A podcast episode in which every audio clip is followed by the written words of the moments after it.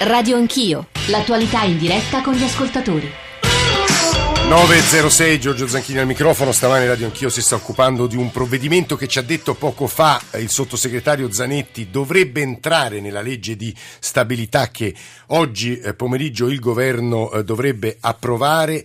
Il provvedimento forse più controverso, quello sul rialzo della soglia nell'uso del contante da 1.000 a 3.000 euro. Devo dire che è un tema, come ci aspettavamo, che sta suscitando un dibattito amplissimo, non solo fra le persone che abbiamo invitato, ma fra voi ascoltatori. Io do conto solo di una piccola parte adesso, e qui accanto a me Eugenio Pinto che insegna economia aziendale alla LUISS, che mi deve un po' aiutare, ci aiuterà a rispondere a un po' delle domande, delle riflessioni che gli ascoltatori stanno ponendo. 335-699-2949 per gli sms, 335-699-2639 per i WhatsApp.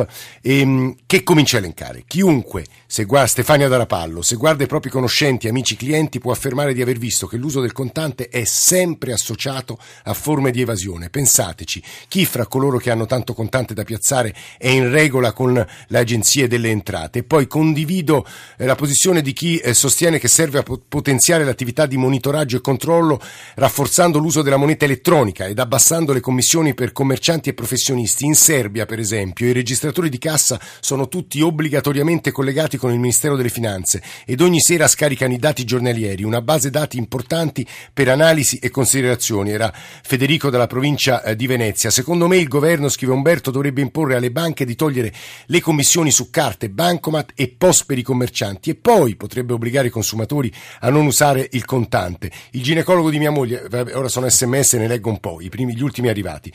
Abbiamo avuto una bimba da poco, se ne frega dei 1.000 o dei 3.000 euro alla volta, lui ne prende in nero solo 120, ma per circa 30-40 volte al giorno. Che vergogna, vogliamo davvero restare sempre un paese di evasori e delinquenti? C'era un messaggio poco fa arrivato che diceva: dopo aver sentito le interviste la speranza è davvero poca, siamo un paese geneticamente assuefatto all'illegalità, non ce la faremo mai, scrive Vincenzo da Roma. E poi Giove di Sassari, emigrato autista: credo che non sia il limite del contante il problema dell'evasione, perché in realtà chi vuole evare senza non valgono soglie, in sostanza, per lui. Allora, prima di andare dal professore, un WhatsApp audio e poi due ascoltatori. Prima il WhatsApp. In Italia si pagano troppe tasse perché c'è troppa evasione, dobbiamo invertire la rotta e per farlo dobbiamo farlo con scelte impopolari, quindi abbattere il contante piuttosto che aumentare la soglia. Vito da Sesto San Giovanni. Felice D'Altamura, buongiorno, è un artigiano. Buongiorno, saluto tutti. Sì. Niente, tutti questi messaggi che lei ha fatto sentire, io invito queste persone ad aprirsi un'attività e poi vediamo se parlano in questa maniera. Io voglio solo dire che da quando hanno abbassato la soglia dai 12.000 euro sì. ai 1.000 euro, 3.000 euro e hanno messo il non trasferibile sugli assegni, il problema nostro il fatturato è diminuito del 40-50%. Poi vorrei dire a quel Feltri che parla, che ha detto che il contante non è importante. Il commercialista ha centrato benissimo il problema. Noi artigiani e le aziende abbiamo una marea di controlli. Se vado a ritirare anche 1.000 euro in banca mi chiedono cosa devo fare, o anche 3.000 in contanti. E poi c'è un'altra cosa, noi abbiamo gli studi di settore, abbiamo i controlli, abbiamo completamente tutto. Anzi, negli ultimi anni stiamo dichiarando il falso che fatturiamo di meno e per gli studi di settore dobbiamo fatturare per forza di più, per non avere i controlli, l'attenzione che noi abbiamo. Noi non viviamo più, ecco perché ci sono omicidi, suicidi, vabbè. C'è un bordello nella nostra Felice, lei è stato molto chiaro. Lucio D'Abbassano del Grappa, buongiorno Lucio. Buongiorno, grazie di avermi chiamato. Lei come la pensa? Io penso che io sono un tabaccaio, vendo praticamente, oltre al tabaccaio anche... commerciante, diciamo, vendo prodotti di monopolio, sigarette, giochi, servizi, ricariche telefoniche. Non posso permettermi di pagare una ricarica telefonica dove mi restano 10 centesimi con il bancomat. Il bancomat deve essere gratuito, le carte, la moneta elettronica deve essere gratuita almeno per cifre ridotte, altrimenti non prenderà mai piede. Questo è un punto importantissimo che giro subito al professor Pinto. Allora, l'uso della moneta elettronica, dico Do solo un dato che rubo anche qui ai giornali, peggio di noi solo la Grecia, solo 17 operazioni pro capite all'anno con strumento di pagamento diverso dal contante. Sono rilevazioni della Banca d'Italia, bonifici, transazioni con carte di credito o debito, assegni. Abbiamo la soglia più restrittiva d'Europa per la circolazione del denaro, mi sembra col Portogallo 1.000 euro, e la Francia adesso l'ha spostata da 3.000 a 1.000, e non la ha la soglia, non la hanno 11 paesi, non hanno alcun limite, tra questi Paesi Bassi e le vicine Slovenia ed Austria. Infatti alcuni ascoltatori dicevano molte persone benestanti che vogliono andare a comprare gioielli che costano 3-4 mila euro vanno nei paesi confinanti. Allora, professore, facciamo un po' di chiarezza, poi salutiamo anche Cecilia Guerra che ci ha raggiunto. Professore. Ma dunque, secondo me bisogna ragionare senza preconcetti su questi limiti di vario tipo. Allora, abbiamo le due aree che sono complementari ma nettamente diverse, il profilo antiriciclaggio e il profilo antievasione. Allora, ai fini antiriciclaggio penso che sia esperienza comune che, come dire, le persone pizzicate con, in qualche modo che hanno subito la normativa antiriciclaggio per il trattamento del contante sono mosche bianche. Quindi praticamente a quel fine le stesse autorità antiriciclaggio non chiedono limiti ai fini dell'antiriciclaggio, chiedono altre cose, chiedono ad esempio, come dicevo prima, l'abolizione del taglio grande dell'euro di 500 euro. Sì. Sotto il profilo invece fiscale della lotta all'evasione, qui bisogna essere come dire, un po' laici, nel senso, se l'Agenzia delle Entrate, visto che ormai da oltre tre anni circa abbiamo abbassato il limite, portasse all'attenzione di tutti, anche del governo, la circostanza che si sono avuti effetti positivi sul gettito fiscale perché si è ridotta l'area dell'evasione, penso nessun governo si opporrebbe al fatto di mettere a punto e questo non è avvenuto, la soglia. Non mi risulta. Però potrebbe incidere, fattore esterno, la crisi economica. Questo naturalmente, ma da un punto di vista, diciamo, degli studi e del monitoraggio di un fenomeno di questo tipo, si possono fare tutte le correzioni anche tenendo conto della crisi economica. Allora questo è un onere, in questo caso supponiamo dell'Agenzia delle Entrate, dover dimostrare che certe soglie sono utili e in che misura a un fine antievasione, perché altrimenti rischiamo di parlare per suggestioni.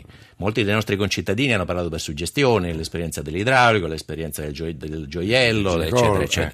Però queste sono suggestioni. Se vogliamo prendere decisioni razionali, intanto dobbiamo confrontarci con i paesi con i quali noi siamo in competizione tutti i giorni, i vicini anche, i vicini in particolare dell'Unione Europea, in particolare, perché se noi sistematicamente ci dotiamo di regole più restrittive di quelle dei nostri vicini, il ricco va dal vicino. Il ricco va dal vicino, ma in realtà ci diamo la zappa sui piedi, come si usa dire, nel senso che dobbiamo competere ad armi pari con tutti. Questi sono due punti, credo, molto rilevanti e pratici, cioè il punto A, che giro tra pochissimo a Cecilia Guerra, cioè il punto A, dal punto di vista delle entrate fiscali è convenuto aver abbassato la soglia, e il secondo, attenzione, cerchiamo di avere soglie simili ai vicini, altrimenti i ricchi, chiamiamoli così, vanno al di là del confine. Prima di andare a Cecilia Guerra, però, un'altra domanda per Eugenio Pinto, che è qui negli studi di Saxarubra, accanto a me, e che riguarda poi in realtà la pratica della vita. Ma se un meccanico o un carrozziere mi chiede 1.500 euro da domani, da quando entrerà in vigore il rialzo della soglia, che cambia rispetto a 900 euro? Perché tanto se quello me li chiede in nero è la stessa cosa o no? Sì, diciamo, quello che cambia è che se c'è si contravviene alle norme tributarie, si contravviene anche domani, se manca l'emissione della ricevuta fiscale piuttosto che della fattura, e, come dire, la sanzionabilità di un'operazione rimane la stessa. Quello che cambia è che le persone coinvolte nella transazione, quindi il cliente e il carrozziere, se la soglia va a 3.000 e fanno una transazione da 1.500, non saranno più punibili ai fini della normativa sul contante. Però questo, come vede, è svincolato dal fatto che poi automaticamente si abbia un effetto positivo sulla parte evasione, perché se il carrozziere continua a non fare la fattura, lui continua a contravvenire, stiamo punto a capo. Questo è un punto decisivo. Cecilia Guerra è qui, credo, in una doppia veste, è stata sottosegretario del Ministero del Lavoro e delle Politiche Sociali nel governo Monti, poi viceministro nel governo Letta, ma è anche una studiosa di scienza delle finanze. Professoressa, senatrice, buongiorno e benvenuta. Buongiorno a voi. Allora, le due obiezioni, le due riflessioni che poneva il professor Pinto credo meritino una risposta da parte sua, che lei già si è espressa contro questo provvedimento di rialzo. Era interessantissimo sentire nella prima parte della trasmissione Enrico Zanetti dire: il nostro governo è fuori dalla linea Visco-Bersani, detto da uno che fa parte di un governo guidato da un Presidente del Consiglio di quello stesso partito. Colpisce. Cecilia Guerra. Sì, colpisce soprattutto me, visto che da quella scuola, la scuola, appunto, di Visco vengo. E credo che sia questa misura sia una misura sbagliata, non tanto per il profilo dell'evasione fiscale, ma proprio per il profilo dell'illegalità della lotta al riciclaggio e all'autoriciclaggio, perché è vero che il problema è legato, come diceva adesso il professor Pinto, all'esistenza di tagli grandi, cioè di monete da 500 euro nel nostro caso, però è anche vero che quanto più noi permettiamo che queste monete circolino legalmente nel nostro territorio, e già circolano in modo abnorme, ci dice la Banca d'Italia, tanto più possono essere utilizzate poi per occultare traffici loschi. Non è un caso che il paese vicino, la Francia, ha abbassato dal 1 settembre da 3.000 a 1.000, non per motivi di contrasto all'evasione, ma per motivi di contrasto al finanziamento al terrorismo. E anche paesi in cui diciamo che non ci sono limiti, non ci sono tetti, sono però paesi che hanno vietato la circolazione di banconote di grosso taglio. Cosa vuol dire? Scusi, senatrice, la interrompo. Finanziamento al terrorismo, questo è un punto interessante che ignoravo. La Francia per questo ha fatto questa misura. Voglio dire che se io devo nascondere dei soldi, avere dei tagli grossi mi è molto più facile, se li devo portare in giro mi è molto più facile. Faccio per dire, se devo portare la famosa valigia e ho dei 500 euro, ne porto una invece. No, dicevo che in un pacchetto di sigarette entrano 20.000 euro in banconote da 500. Questo quindi è un problema su cui dovremmo interrogarci molto seriamente. La necessità di pagare più di 1.000 euro in contanti è una necessità che credo il nostro paese non avverta. Noi abbiamo un grande uso di circolante, ma sono le piccole spese, le spese delle pensioni delle persone anziane che non sono abituate all'uso della carta di credito, ma queste non sono influenzate né dai 1.000 né dai 3.000 euro. Si dice, per quanto riguarda il contrasto all'evasione, l'altra domanda che lei mi ha implicitamente fatto, allora è difficile isolare una singola misura dalle altre a cui collegato. Il punto dell'uso del circolante per quanto riguarda il contrasto all'evasione è il punto della tracciabilità dei pagamenti. Allora, le due cose, il fatto che le banche dati siano cruciali per il contrasto all'evasione lo dicono tutti, lo dice anche il Premier quando dice fidiamoci della tecnologia informatica, ma le banche dati non sono alimentate a partire dalle banche dati finanziarie, se i soldi possono circolare fuori da queste, quindi i due elementi sono assolutamente collegati. Per poter tracciare, quindi utilizzare le banche dati e fare gli incroci, noi dobbiamo avere che i pagamenti avvengano in un modo bianco, trasparente, conoscibile. Io sono in una commissione, sono senatrice, Commissione Finanze. Tutte le audizioni che abbiamo fatto sulla delega fiscale relative ai punti di contrasto all'evasione hanno portato questo stesso risultato. L'Agenzia delle Entrate, la Guardia di Finanza che si occupa di questi temi ci dicono assolutamente la tracciabilità è il cuore. E con il contante, lo dico al professor Pinto e poi vado da Maurizio Lupi, con il contante la tracciabilità non c'è, almeno a questo punto è chiaro, no? No, questo è assolutamente così. Teniamo presente che la tecnologia però da qui a qualche anno porterà automaticamente... Cioè? Beh, perché sarà sempre più facile pagare con tutte queste nuove forme di pagamento. Però gli italiani hanno una letrosia quasi di fondo, siamo il paese che usa meno queste... Ma sa perché? Perché siamo uno dei paesi più anziani. Il solo fatto del cambio generazionale fisiologico porterà all'uso degli strumenti di pagamento sempre più stamane intensi. Che quando ci fu da usufruire della card per chi stava sotto una certa soglia ed era uno strumento elettronico, gli anziani italiani furono capacissimi. Tra l'altro. Quindi sono anziani quando gli fa comodo. Sì, però diciamo è anche vero che immaginare che debba poter essere tracciabile qualunque transazione, anche minima, che una persona fa, devo dire va oltre l'immaginazione dello stesso Orwell, voglio dire. Allora bisogna anche qui trovare un punto di equilibrio. Vorrei che oltre alle suggestioni fossero portati dei dati che... dimostrino in modo ragionevole, no, ma devo dire si fanno le previsioni sull'andamento del PIL che considerano variabili molto complesse e molto analitiche. Vorrei che la stessa Agenzia delle Entrate portasse delle evidenze ragionevoli per cui ai fini anti-evasione queste soglie producono degli effetti oppure no. Allora qualunque governo secondo me seguirebbe secondo buonsenso e metterebbe le soglie a un punto giusto, diciamo l'asticella al punto giusto, da un lato per migliorare il gettito fiscale e dall'altro per non opprimere i cittadini. Maurizio Lupi, capogruppo Nuovo Centrodestra alla Camera, buongiorno e benvenuto.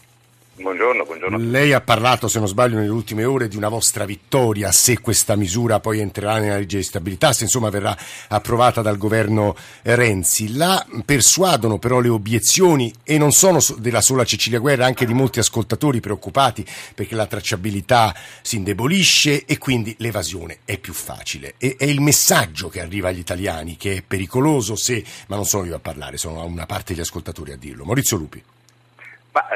Intanto noi abbiamo verificato dal 2012 ad oggi un abbassamento della soglia del contante e abbiamo visto i risultati che ci sono stati. I dati sono dati, non c'è nessuna correlazione tra l'abbassamento della soglia del contante e l'emersione del nero o il combattere l'evasione fiscale, perché questo lo si fa e noi l'abbiamo fatto in tutti questi anni, iniziando a far sì che lo Stato faccia lo Stato, cioè che scopra gli evasori, che ci sia la fatturazione elettronica, e questa sarà la sfida determinante.